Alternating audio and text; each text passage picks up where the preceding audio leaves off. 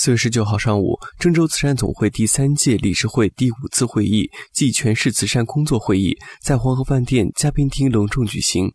市领导赵新忠、沈庆怀、李玉辉、薛景霞等出席会议。郑州慈善总会第三届理事会全体成员和各县市区主管慈善工作领导、民政局和慈善总会以及省市各大新闻媒体的记者三百余人参加此次会议。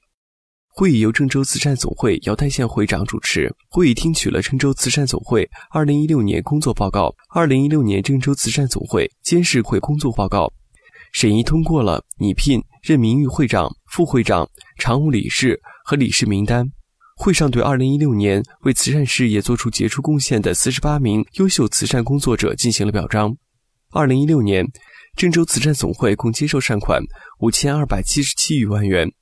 举行各类募捐救助活动百余次，在安老、扶孤、助学、济困、助医、助残、慈善文化建设等社会救助方面支出近五千三百六十五万余元，救助困难群众二十余万人次。会上发布了二零一七年郑州慈善工作要点。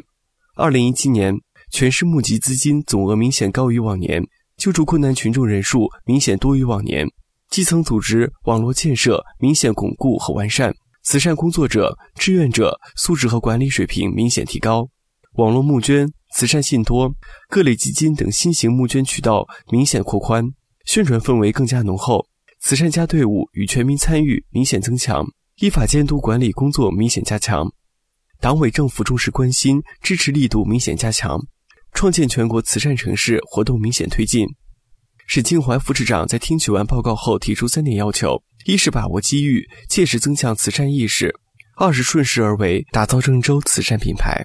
三是凝心聚力，推动慈善事业发展。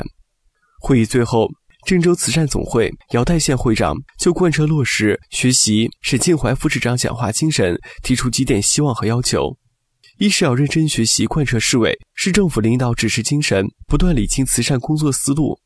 二是要进一步统一慈善工作新理念，提高认识；三是要进一步明确慈善工作新思路，加强落实；四是要进一步强化慈善工作管理，加强协调。